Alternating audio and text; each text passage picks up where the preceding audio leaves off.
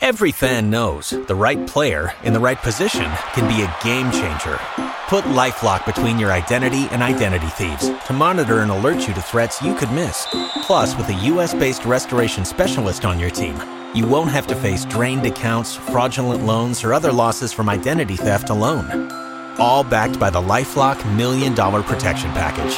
Change the game on identity theft. Save up to 25% your first year at LifeLock.com slash aware. Welcome back to the Sports Huddle on ESPN Sports Radio 1300. Once again, here's Chris Cross, Mike Cameron, and Matthew Lawrence. Aaron Torres is with Fox Sports. It's great to have him on with us, and uh, we did a lot of talking about this uh, article today. It's a long article. You have to take some time to sit down and drink it all in, but when you do, it's great work. Aaron Torres, how you doing? Welcome to the show. Gentlemen, I appreciate you having me, and I got to say, as long as it was to read, believe it or not, it took that much longer to write. I uh, I appreciate the feedback, but I'm glad it's kind of done. You know. Well, I can imagine it's it's thorough. It uh, I can't believe you interviewed all these people. Well, you know, it was one of those things where I kind of got the idea towards the start of the college basketball season, kind of realized that we were coming up on the five year anniversary of that team and knew Kentucky was going to be good this year. Had no idea, obviously, they were going to be good this, uh, this good, obviously. And, um, you know, it was just one of those things where I thought, you know, we could do something, spend a little more time on it. And fortunately, uh, got a few interviews early and kind of just kind of chipped away, chipped, chipped away, chipped away, chipped away. And, you know, four, five, six months later, here we are. The article came out yesterday, and the response has been awesome, which is exactly what I was hoping for. Well, it seems like it would uh, serve a dual purpose because if nothing else, you could make a master's thesis out of it. Or you have plenty of time. You could, you could do that all year. Actually, really, Aaron, compliments. It's a great piece of work. And in fact, it really got our attention today because we were talking about Coach here being named uh, College Coach of the Year today, and the and the job he's done. And part of it, this is the the, the shape. The, you in the wind? Are you there in the windy spot there? So, a little, a little bit, yeah, yeah, gentlemen. I could try and step inside if it's, if the reception isn't great. Yeah, that would probably be helpful if you could do it. But but anyway, as you uh, say, this is with the start of him tipping college basketball on its head, and there would have been a perception, and you can speak to it uh, about these kids being the one and doneers, being egotistical, and they don't play as teammates, and they didn't go to class, and uh, all these other things that have just proven not to be true under Coach Cal. And as you say, he's changed basketball. Yeah, no, absolutely, and that that was one of the big things was going back and, and kind of reliving this moment and you know reliving this story is that you forget that that rereading the articles that were written at the time you just forget how kind of mean spirited the writing was and and you know people covering the team that that this could never work and that these kids were bad kids and that they had their own agendas and it's like you know, John Wall and DeMarcus Cousins, and as the years have gone on, Anthony Davis and Karl-Anthony Towns, all these guys. I mean, they had they weren't the ones that put the rule in place. They they just have to abide by it. And you know, so that was one of the things was when I really went back and and read you know, like I said, the writing that came out at the time, it was incredible to me to remember, you know, like I said, just really how mean spirited it was. So, um, you know, that was one of the big themes I wanted to get across, and I think I did, is that, you know, these kids weren't bad kids. They weren't using the school. They didn't, you know, they, they had interest in going to class. John Wall had a great GPA, obviously followed by Brandon Knight and a couple other kids. And, uh, you know, it really wasn't their rule. It was just kind of a rule that they had to play by. And, you know, I, I think that, that those kids specifically really showed that you could be a good basketball player, could be could be a good student, you know. Well, you guys at Fox Sports and other national outlets did, did a great job finally of bringing this out and let everybody see. Because for several years there was a lot of frustration on our part because we would, as an example, see John Wall go to school and see these other kids know they're doing well. To my colleague here is very, very good friends with a guy from CATS, which is the tutoring program that they help them with. And we knew these kids were doing very well. The academic records have shown it. And yet, around the country, it's a, it's a funny thing. I guess life's been this way before even social media, but you tell a lie long enough, and people start to believe it.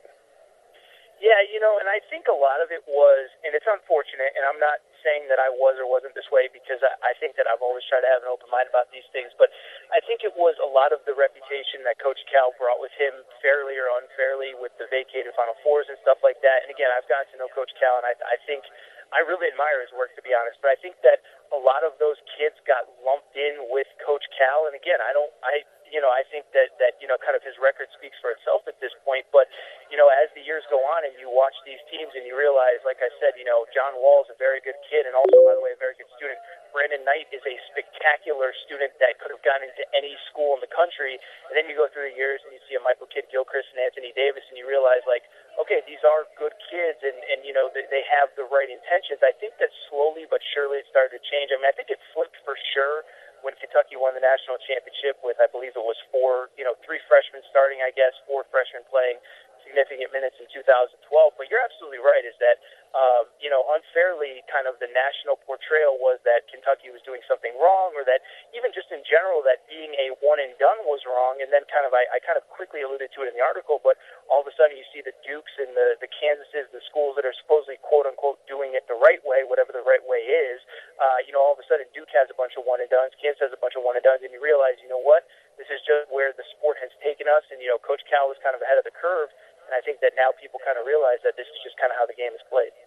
You know, Aaron, I like a. Uh, I like the way you uh, approached this article. You went back at the end of the Billy Gillispie era, and the fact that Cal was at Memphis and he was con- contemplating this job, had been offered the job when he came, and all three of us were there at the press conference. I want to bring that in when he were came. But uh, apparently, uh, Cal was kind of overwhelmed when he walked in here, and uh, and I'll go back one more thing just to say the uh, compliance officer here we know very well, and I Mm-hmm. remember talking to her one day on the football field, and we asked about Coach Cal. She says he's the best I've ever seen. He doesn't do Mm-hmm. anything unless he clears it with us first. Yes, and gentlemen, if I can interrupt really quick, I would add that you know I spoke to somebody that I don't even know if I ended up using any of his quotes in the article. Somebody that isn't affiliated with the program but very close to the program, and he said point blank, no one is more on top of NCAA compliance and doing it the right way than the real, the really the entire Kentucky staff, uh, starting with with uh, Mitch Barnhart all the way down. And this was somebody that had no rhyme or reason to tell me that. It was just kind of something that kind of came up in conversation. And so, you know, I, I've listen. I've read the NCAA reports. I know that Coach Calipari was cleared in, of any wrongdoing in the previous two instances at his previous two schools.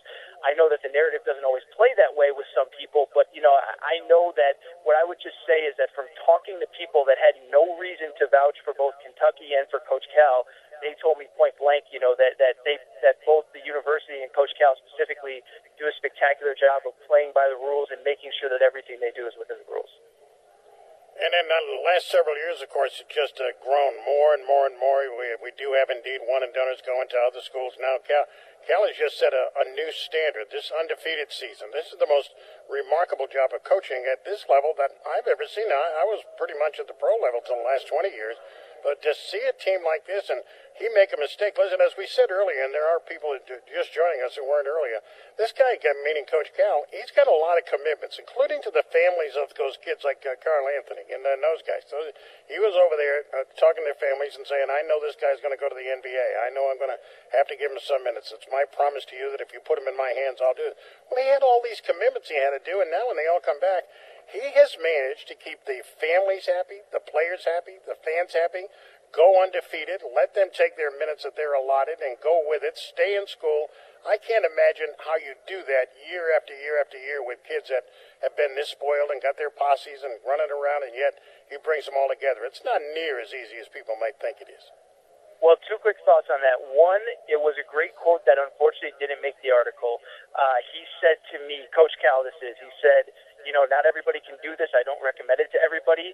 I've gotten a lot of gray hair through the years. He said, my daughters tell me that I've aged more than Obama over the last couple of years, which, uh, which I thought was a pretty funny uh, comment. But, you know, I think, listen, Jay Bilas said it better than I ever could. And, you know, Jay Bilas, I, I know a little bit, but he's a very, very bright guy. And he said a few weeks ago, point blank, if you don't like Kentucky, that's fine. You know, that's your prerogative. But don't dislike these kids. Nobody has done it the quote unquote right way more than these kids playing defense, sacrificing minutes. I'm, I'm talking about the, the 2015 team right now. Is nobody yes. in in, re- in recent college basketball history has done it quote unquote more the right way than, than these guys have. And, and you mentioned Karl-Anthony Towns. I mean, that guy could be averaging 20 and 10 at any program in the country.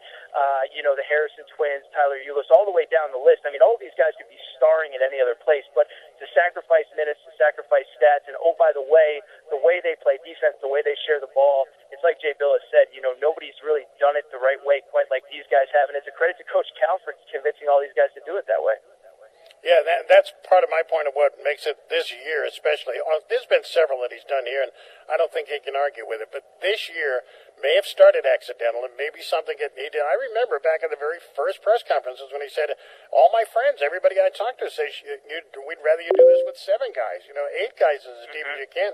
He'd never coached like this. He'd never had such a deep bench, and, and maybe Alex uh, Alex Poythress, when he got hurt, maybe he took a little bit of that load off, and he went to that nine man rotation. But to this day, he'll still mass substitute on a, a fairly regular basis. It's just it's a fascinating job to me, not one that I'd seen in the past, and and and I am not just touting Kentucky when I say this. I'm 51 years doing this as a living, and to with all the things you consider this year, he was going to have a good team, but to be undefeated and have everybody this happy, I just shake my head.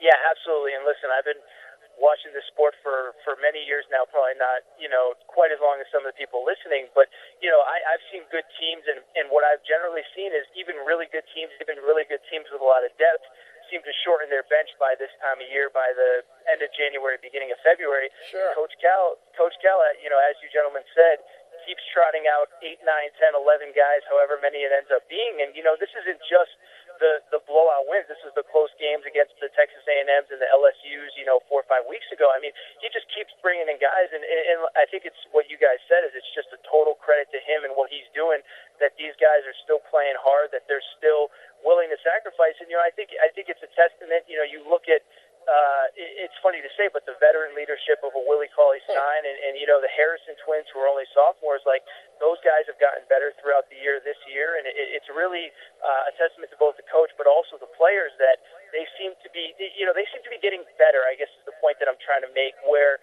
as you gentlemen said, it's, it's easy when everyone's getting stats, uh, you know, in, in the beginning of the season against overwhelmed opponents, but when you're in conference play and guys are still sacrificing, guys are still doing what, what's best for the team, and you're getting towards crunch time, and it's just it, it really is incredible. I've never seen anything like it. I, I don't want to you know say anything one way or the other about how I think the season will finish. Although I, I obviously feel good about Kentucky.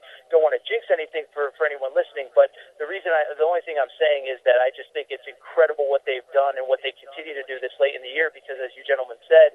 Um, it's one thing to do it in November and December, but to continue it five, six months into the season is really incredible.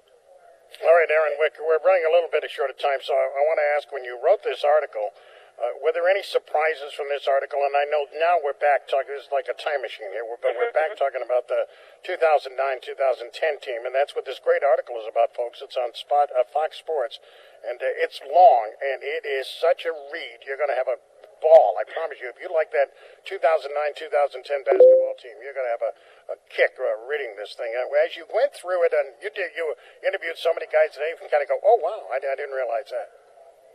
Yeah, I think the one thing that I would give credit to is that, you know, I spoke with a few of the, like, assistant coaches early on, Coach Antigua, Coach Padgett, and the one thing that they really made sure to point out was – look, you know about John Wall, you know about Eric Bledsoe and DeMarcus Cousins, but don't forget about Ramon Harris, don't forget about Perry Stevenson, don't forget about Patrick Patterson, because it kind of goes into what we've been talking about this whole time. But, you know, without those veteran guys willing to step in and say, look, we may have been starters, we may have been playing 35 minutes a game, whatever those guys said, none of it's possible without those veteran guys. And I think that that's one thing I would say is that it's easy to forget about those veteran guys. And what I would also add really quick, and I know we got to roll, is that you know those veteran guys swear by Coach Cal, and these are guys that are not recruited by Coach Cal that maybe only played for him for one year, but they love him and they swear by him. I mean, I could tell you Ramon Harris stories all day about the great things that he said about Coach Cal and it just it speaks to that was what I was surprised by was we knew the story of John Wall and Eric Bledsoe and DeMarcus Cousins, but to hear the veterans' perspective, I thought was really cool. I put a little bit of it in there, and you know, obviously there was limited space and I couldn't put it all in, but I thought that was a really cool perspective as well. Okay, do was yours quick, Mikey? We had a minute and a half. Yeah, one thing about it, we have followed Coach Cal here all these years, right here in Lexington, and he is prone to hyperbole. There isn't any doubt about it.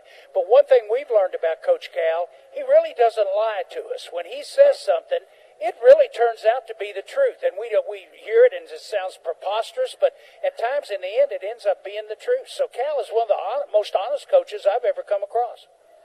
Gentlemen, I, I didn't think I had time to bring this up, but I'll bring it up since you guys uh, just mentioned it. But that was the one thing is, you know, every every kind of program, school, team, whatever, claims that they're quote unquote a family.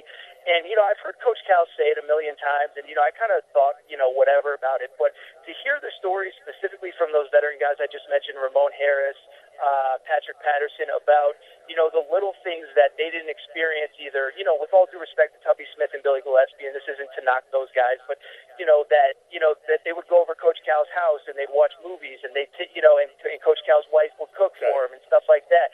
And those are things like, you know, I, I, I am by no means uh, an expert or an insider or anything like that, but, but I know, uh, I, I follow enough of this stuff to know that that is not something that's happening. You guys, okay, well, well thank you, We gentlemen. gotta I appreciate the time. We'll have You're- you back. You're the best. Uh, Aaron Thank With Fox Sports. I hope he'll come back and visit us again. We got two in the books. We'll be back with hour number three live from Lexington. Every fan knows the right player in the right position can be a game changer. Put LifeLock between your identity and identity thieves to monitor and alert you to threats you could miss. Plus, with a U.S.-based restoration specialist on your team, you won't have to face drained accounts, fraudulent loans, or other losses from identity theft alone. All backed by the LifeLock Million Dollar Protection Package. Change the game on identity theft. Save up to 25% your first year at LifeLock.com slash aware.